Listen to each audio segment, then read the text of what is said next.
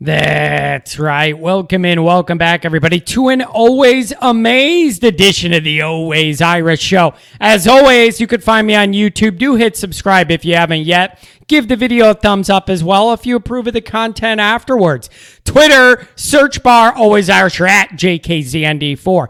Emails, alwaysIrishND at gmail.com. Audio only anywhere you want me. You can get me merchandise link below in the description. Okay.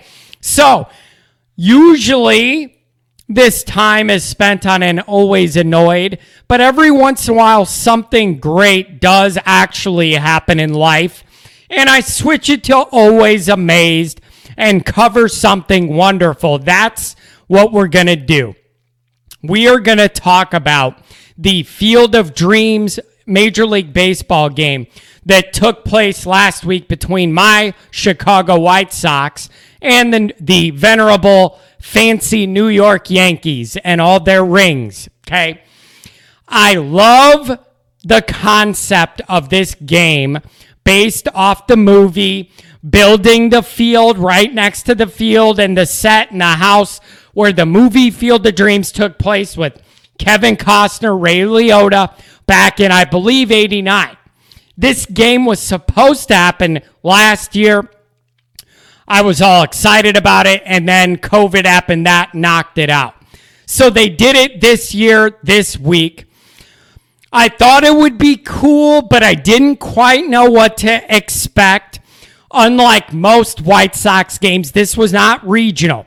This was on the national Fox Joe Buck broadcast for everybody to see. It was a big deal.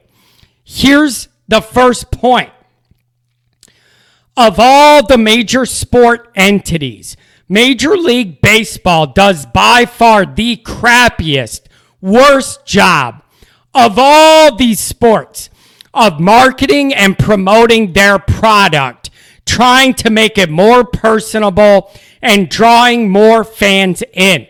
Unlike football and the NBA, Major League Baseball is shedding viewership.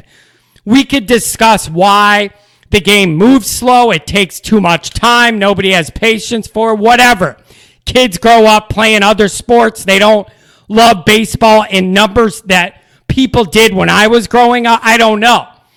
But for a sport that struggles in that area, this was a home run that they needed. They needed it. Good job. Put it all together. Hit it out of the park. Home run presentation. So you could say it was over dramatic, overdone with Kevin Costner going out there and the sappy music and whatever. You could say all that. I loved it. It was one ball game that stood out as different compared to every other of the 162 games all these teams are going to play. This was different. They made it an event and it was magical. Now, I understand it's a bigger deal to me because I'm a die-hard White Sox fan. And they're in first place by 11 games as I sit, looking to make a playoff run. So I understand if you're not a Yankees or Sox fan that this might not have been as big of a huge deal to you. But for me, that definitely ramped it up but even if it wasn't my team, I still would have loved the concept.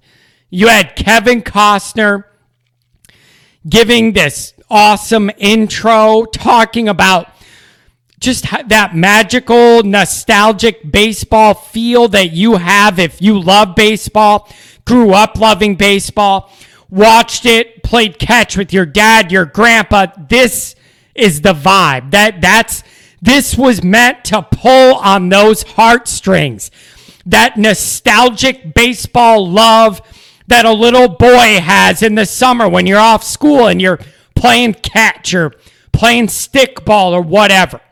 So you had Kevin Costner out there, borderline acting, walk, you know, narrating and then walking out there with the music from James Horner, by the way, famous composer soundtrack guy, James Horner.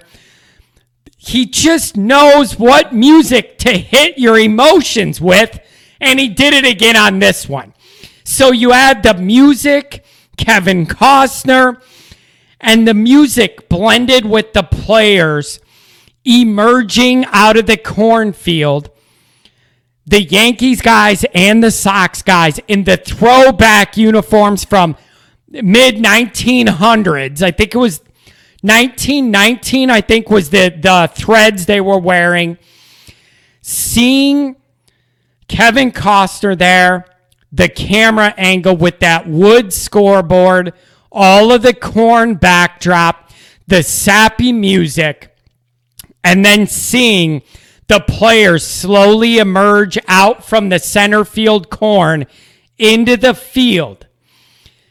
That I'll be honest with you, I had tears coming down my face.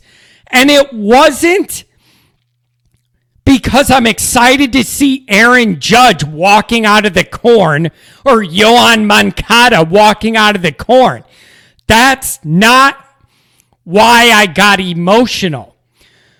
The meaning of those guys emerging from the corn in those vintage uniforms the way they did with that music and everything built into this. It wasn't Aaron Judge coming out of the corn.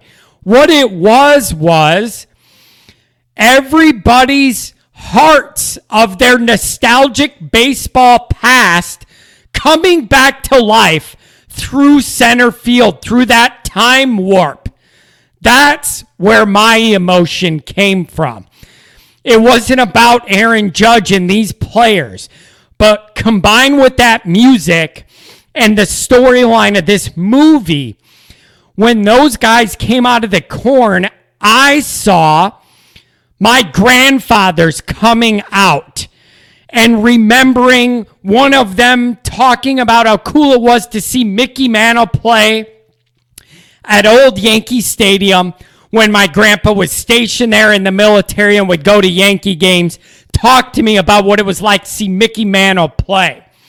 And my other grandpa talking to me about his Chicago Cubs tryout and and the vibe of that and what a big fun deal that was for him to be able to try out for the Cubs 70 years ago or whatever it was. So that's where it really hit me and I think a lot of people those guys emerging from the corn, it it came, it made any nostalgic baseball related experience you have come back to life. And it means something different to every single person who saw it. I have a lot of Notre Dame friends that have lost their dads recently. Guys that love baseball with their dads. I was thinking about that during that moment. Um, so that's where it hit me. If you're one of these people that lo- genuinely loves baseball, those guys emerging from the corn meant something to you. It was like a key to your heart that unlocked baseball nostalgia, whatever form that hit you. I absolutely loved it. I admit I was in tears when those guys first came out of the corn because the memories of both my grandfathers, that's that's what it was. They came rushing back to me. And I loved it. Now, the fact that the White Sox ended up blowing a lead in the ninth and then walking it off to win it, in uh, that was just icing on top of the cake. It was like a White Sox movie tailor made for John to be happy. All the romantic nostalgia stuff, and then at the end on national TV, Tim Anderson hits one in the corn, wins the game. Perfect night. That is the coolest environment I've ever seen a major league game played in. Uh, can I say it's the biggest moment? I, I don't know about that. The White Sox winning the World Series was a big deal to me in 05. Buehrle's perfect game was a big deal to me because of the accomplishment. But in terms of environments and vibes, This was a Major League Baseball game in the dog days of summer that had tears rolling down my face before it even started. So for them to accomplish that was a philosophical home run. Tim Anderson's physical home run was the capper. So I love it. I encourage you. If you happen to miss this, but you love baseball, YouTube Kevin Costner Field of Dreams game introduction and watch it. See if it hits you. But I loved it. Home run concept, executed to perfection, visuals perfect, emotions perfect, sound perfect with James Horner. Good quality baseball between two good organizations. Love to see it. I know they're planning on doing it again. It'll be cool again, but there's only one first time for everything. Like those guys coming out of the corn was a big deal this time. You're going to be expecting it next year. So it's going to hit differently. But I love the concept, and this is a rare point in history where I have to credit Major League Baseball for stepping out of the box and doing something right and well to expand their game and their reach. Well done. I appreciate the nostalgic tears and that White Sox win. Have a good one.